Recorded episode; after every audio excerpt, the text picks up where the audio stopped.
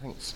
If someone were able to find some water that I could have at some stage, I that would be a, that. that's marvellous. Yes. Thank you. Okay. So we're getting the voice going this early in the morning.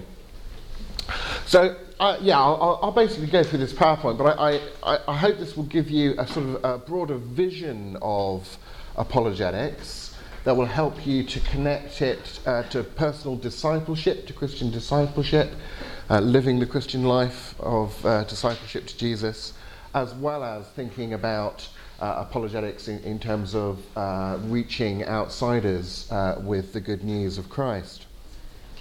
And I've called it Apologetics in 3D because uh, 3D films are all the rage at the moment.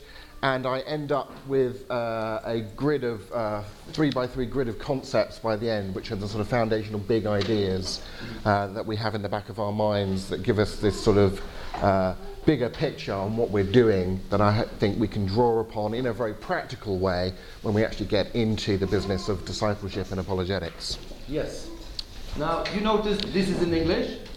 If you didn't notice, let me tell you. And uh, please, please raise your hand and ask for explanation. And you can help one another as well. If you, if you, if you, if you're not clear about the uh, uh, uh, concept or term he's using, probably sev- several others will be as well. And, and stopping up for just yeah. clearing up things is, is helping us to follow. So please, please. Uh, Don't be shy. don't be shy. Try to be Norwegian. Yeah. Right? It's, it's, it's And my fault. For, it's my fault for being English, not your fault for being Norwegian. Okay, right. ah, thank you. That's you.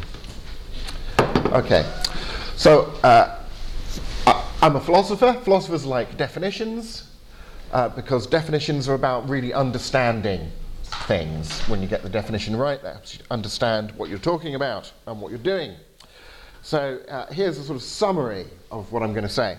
I think that apologetics is about it's about enabling people, helping people to be really persuaded and convinced that uh, Christian spirituality, uh, a Christ centered way of living your life, uh, is a beautiful, good, and reasonable uh, commitment to make. And I will unpack that and go into a bit more detail on some of those concepts. But I'm saying apologetics is about enabling people to be persuaded that a Christian spirituality is a beautiful, good, uh, reasonable, true thing.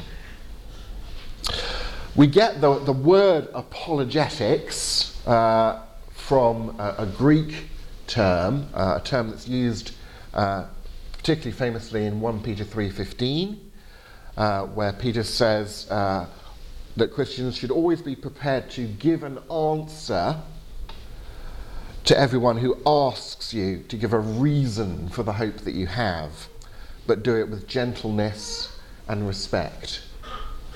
And the word uh, that we're translating in English there as, as give an answer in the Greek is apologia, and it's a term that came from the, the legal system. If you're in court and your lawyer uh, stands up to defend you in court, they give their defense speech, their apologia.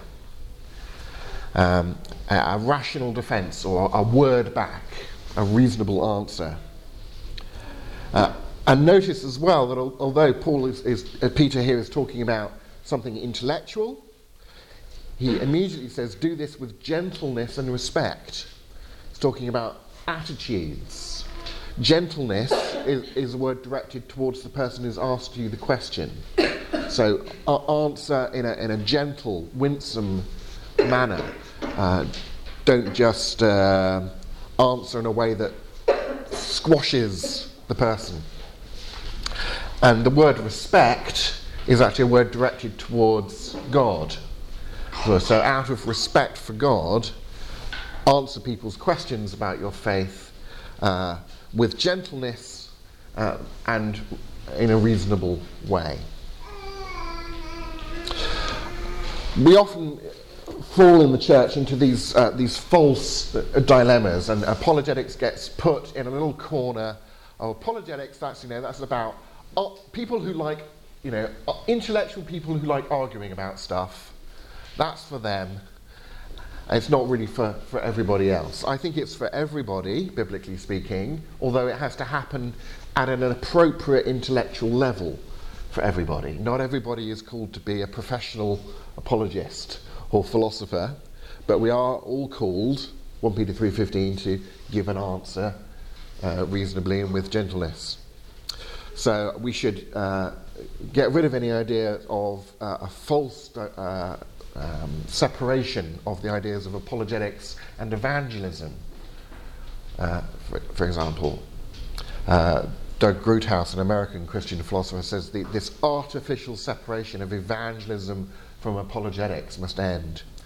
Uh, he gives the examples that the Apostle Paul uh, serves as a model uh, in that he both he proclaimed and defended with reasons the gospel, and you see that repeatedly in the book of Acts.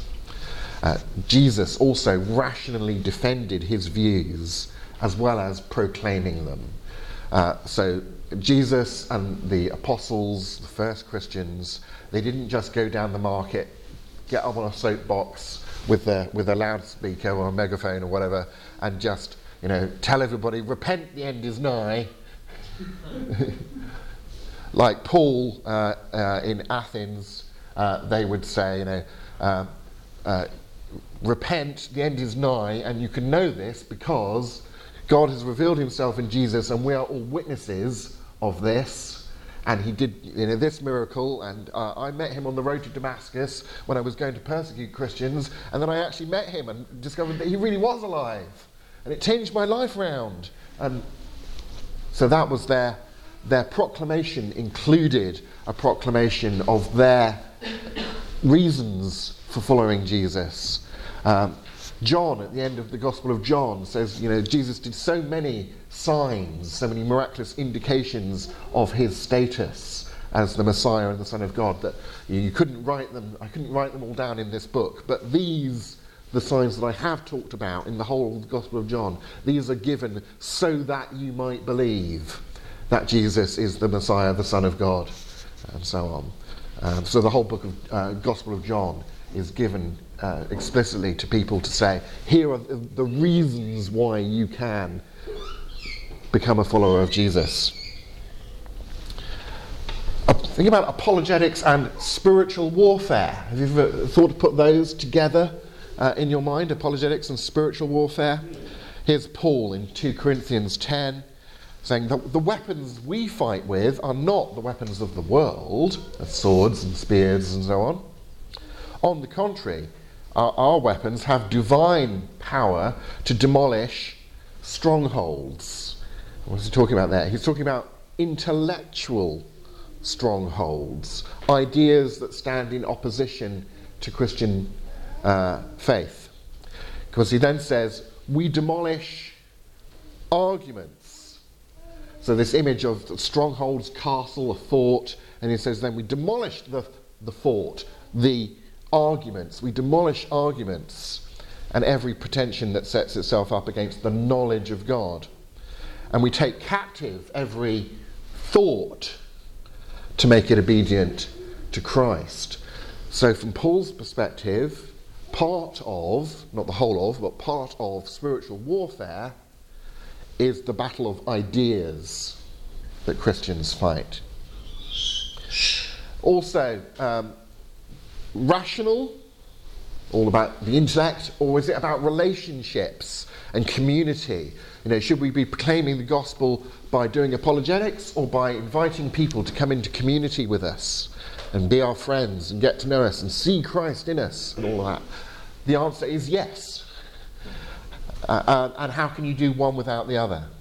Nicola Veal says this, I think this is very wise. She says, People in relationships need to inquire, to learn, and build on what they know about each other. Relationships that are characterized by thoughtlessness are relationships that are going nowhere. And we, we cannot trust others. That's the basic meaning of the word faith trust. We cannot trust others without testing their trustworthiness. We should build relationships in a rational way and we should use rationality in a relational way. The Christian faith, the Christian trust in Jesus, is about a relationship with God, and like any relationship, that requires thought. So it's a false dilemma to say rational or relational, both. And finally, just to make the point that apologetics does work. You're, at least in English, I often hear the phrase, you, you can't argue someone into the kingdom. Well, I know what that means. It means ultimately it's their, it's their choice, and they can always say no at the end of the day. But in another sense, our arguments often really help people to make that choice to come into the kingdom. So, um, just as a quick illustration, I received a couple of years ago this email out of the blue from a, a, a student from Venezuela, of all places. I've never been there myself, but evidently my books have reached Venezuela. Because she says, uh, as a graduate student of philosophy, I'm an eager reader of your books and online articles, which have been instrumental in my rejection of agnosticism and naturalism, and have contributed strongly to make me a newborn Christian.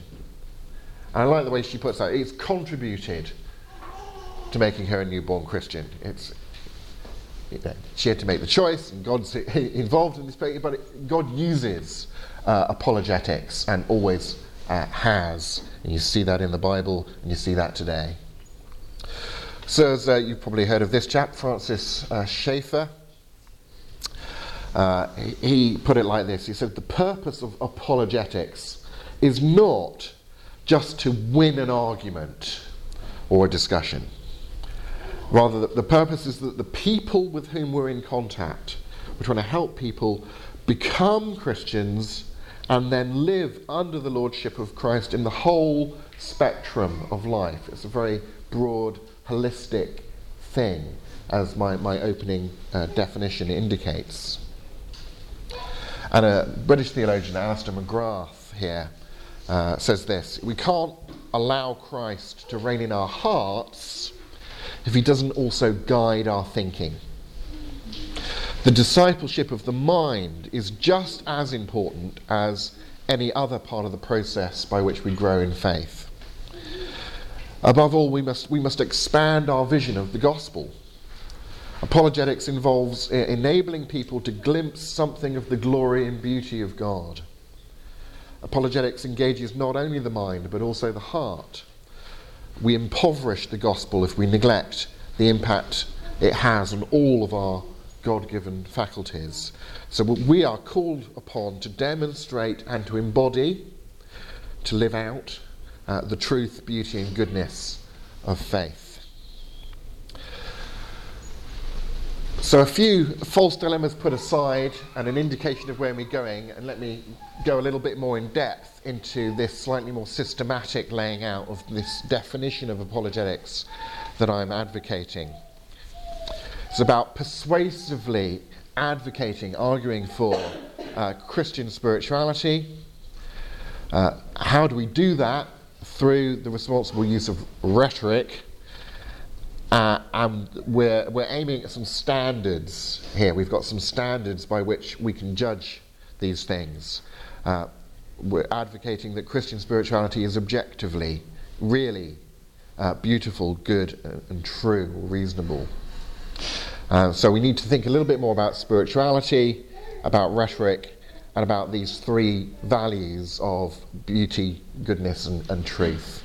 Uh, and then, then we'll be there. So, spirituality, a, a way of living that's trying to uh, bring wholeness to a person, that's trying to pull, pull you together, pull, uh, uh, and you, you live this out through your, your, your thinking, your assumptions about reality, uh, your attitudes towards reality as you assume it is. And because you have certain assumptions and attitudes, you, you, you act on that basis in the world. Uh, so we get this uh, alliteration of assumptions, attitudes, actions, or you could put it your, your head, your heart, and your hands. So spirituality is about the combination and pulling together your head and your heart and your hands. Uh, and it becomes uh, a self reinforcing uh, loop. It's like rolling a snowball down a hill. Once you've started the snowball rolling down the hill, it, it grows and develops and gets bigger and becomes quite hard to stop. And that's why it's difficult to get people to become Christians. And why it should be difficult to get people to stop being Christians. Uh, because all spiritualities uh, become self reinforcing because um, I assume that there is a God, and because I have an attitude that's positive towards God, I do things like going to Bible study or praying. Because I do things like praying and go, going to Bible study, that reinforces my, my beliefs, my assumptions about the world, and my attitude towards God which reinforces me doing things. Uh, and so it becomes this loop. But that's the same kind of process that's happening in the life of, of a Muslim or an atheist or a Hindu. Uh, that's why it's difficult to break people out of these loops. We shouldn't find that surprising. Now, this definition of spirituality, I think, is deeply rooted in the biblical view of human nature. Uh, I'm not the first to think of this. Uh, I discovered that Jesus seems to have got there quite a long time before me, and he was drawing upon the Old Testament when he answered the question from the lawyer about what's the greatest commandment. And uh, he basically says well, it's to love God with all of your heart, and with all of your mind, and with all of your strength. All of your head, all of your heart, all of your, your hands, what you do. So, a Christian spirituality means loving God with everything you are, all of your head, all your heart, your hands, and love your neighbour in Christ, through Christ, a Christ centered spirituality. An atheist like Richard Dawkins also has a spirituality, a way of life. He just puts different content into his head, his heart, and his hands. There'll be some overlap. You know, um, we both believe in free speech human rights, for example. Um, but I believe in God and he doesn't. Uh, he believes in naturalism and I don't. Uh, he thinks science is the only way to know anything.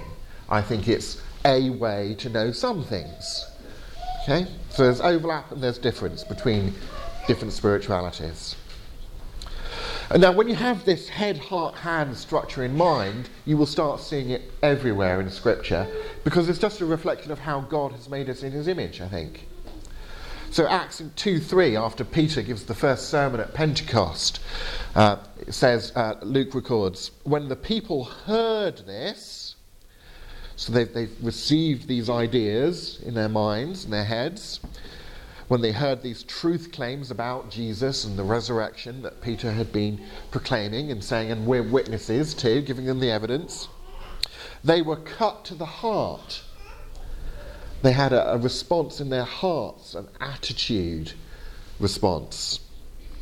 And there was a positive one on this occasion.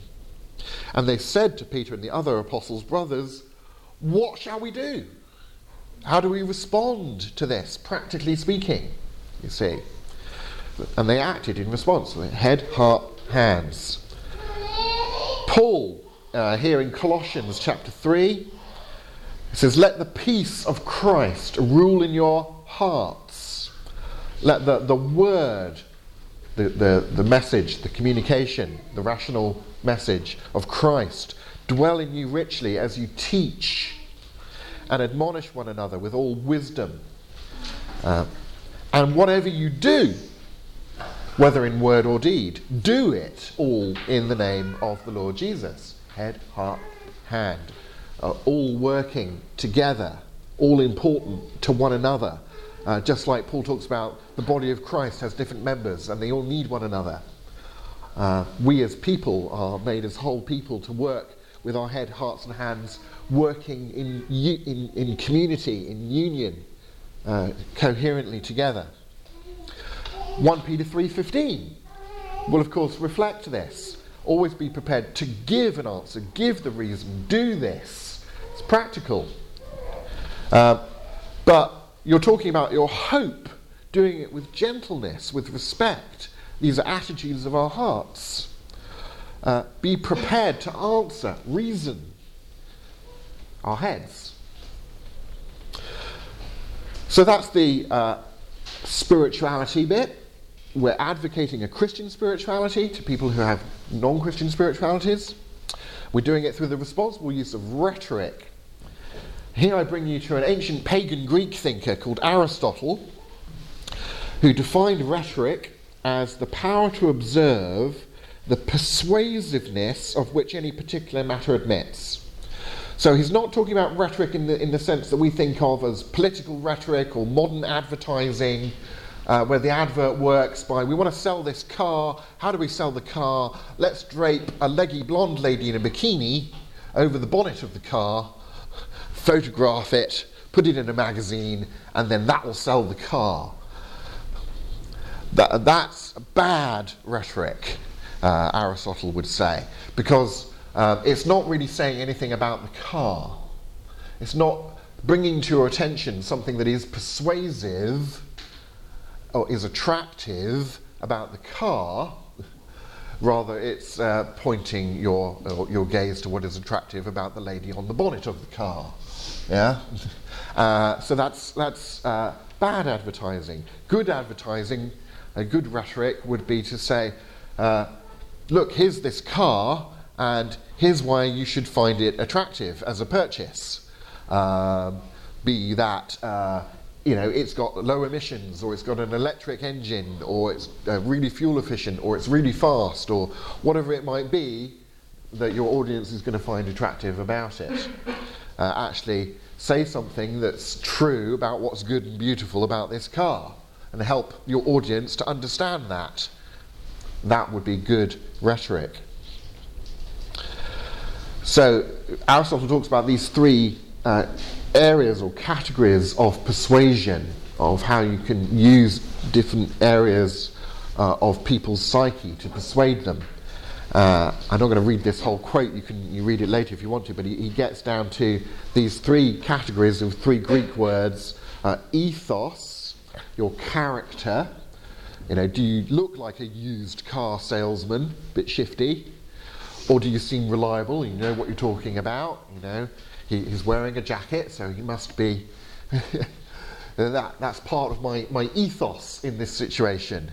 Uh, as is the T-shirt that I'm wearing. It's like I'm down with the kids. You know, no, I'm wearing this because I'm doing a talk about uh, uh, about uh, people's belief in aliens in a symposium later today.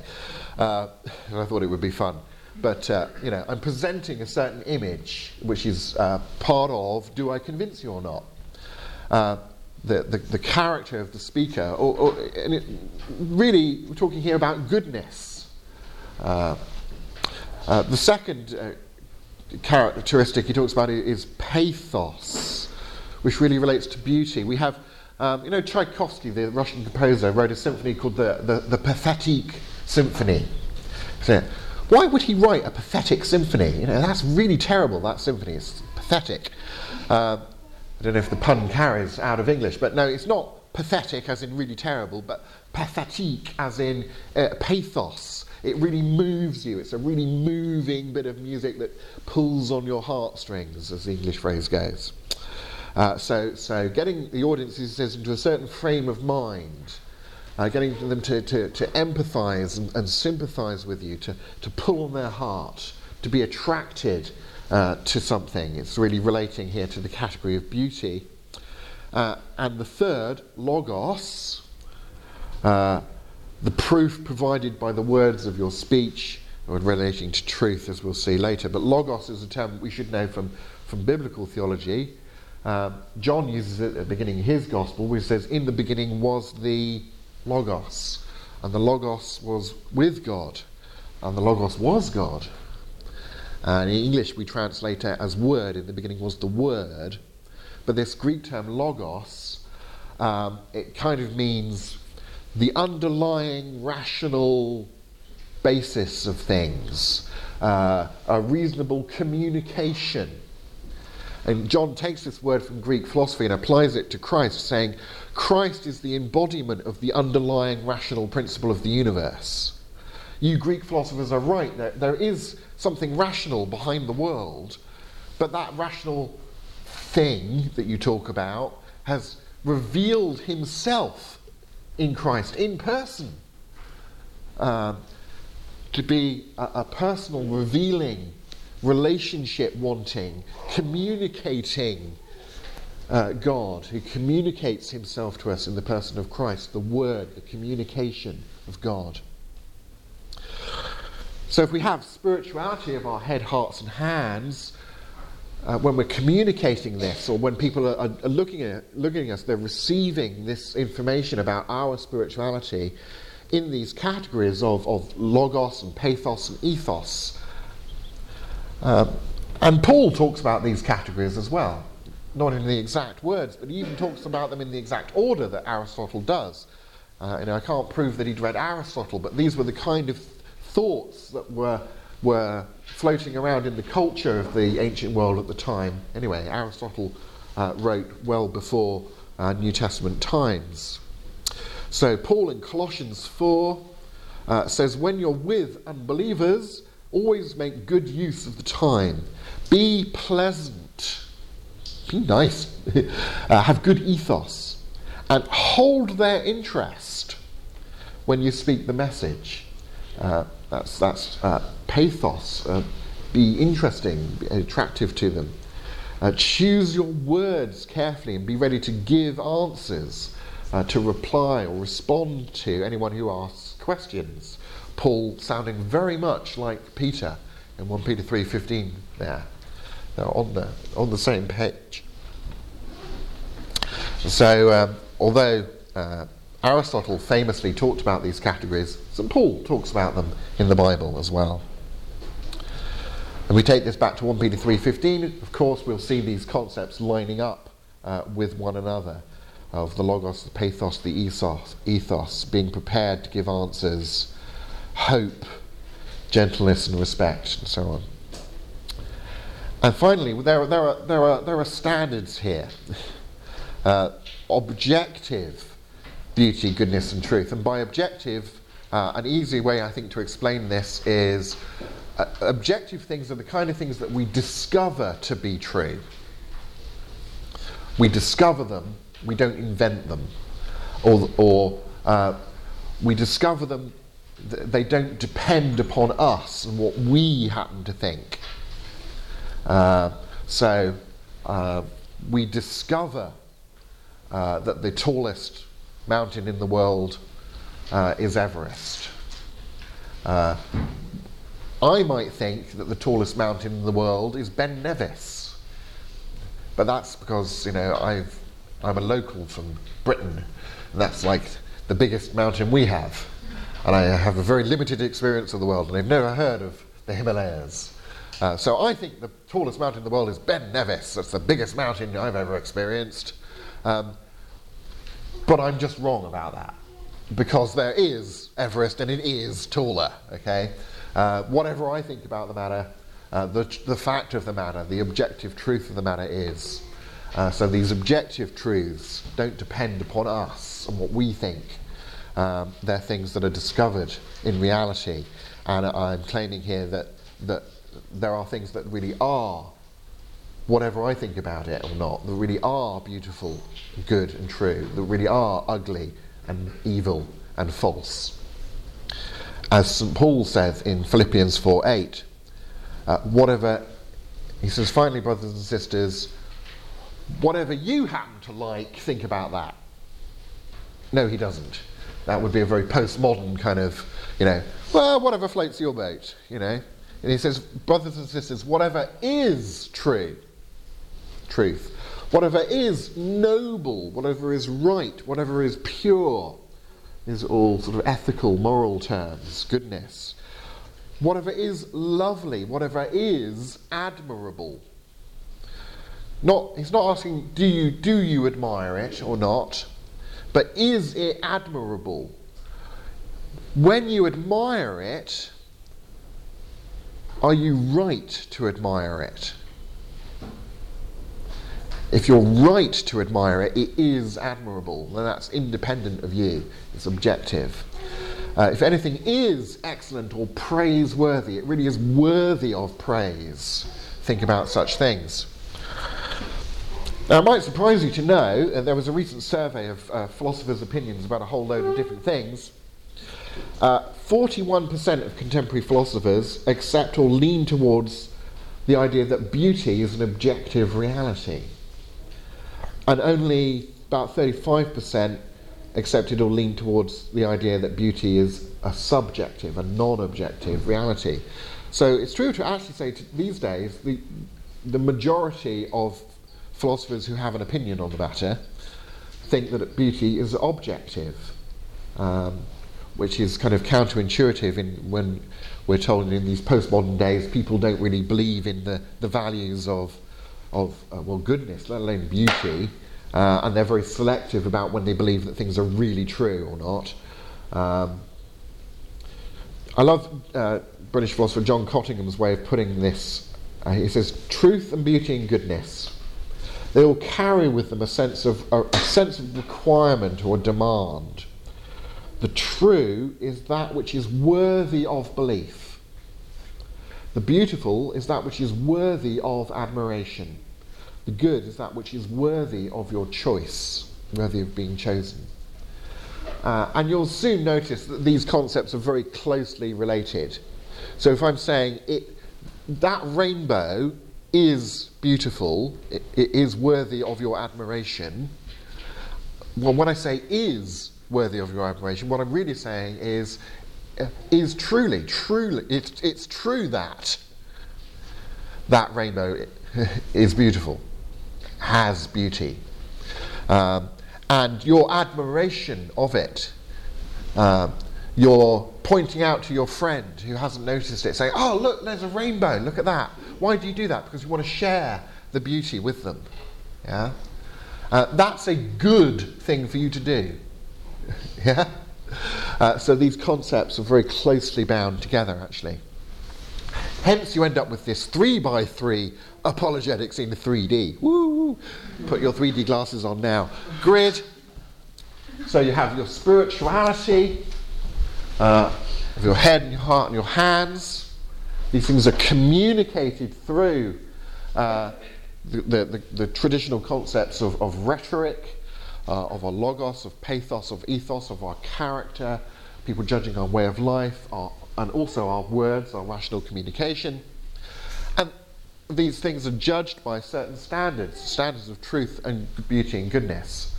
And that's why we're, we're as Christians in apologetics, both for Christians and non Christians, we're trying to really persuade people through good rhetoric that a Christ centered way of living through your head and your heart and your hands really is objectively beautiful and good and true.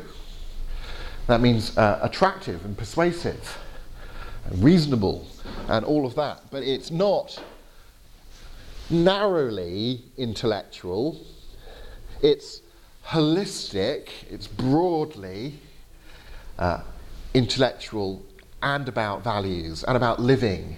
It's, it's very practical. Uh, ideas are practical. We live out of our ideas and our commitments. So, apologetics is the art of persuasively advocating Christian spirituality through a responsible use of rhetoric as being objectively beautiful, good, true, or reasonable, or to go back to where we started, apologetics is about enabling people, helping people to be persuaded, convinced that Christian spirituality is a beautiful, good, and reasonable commitment.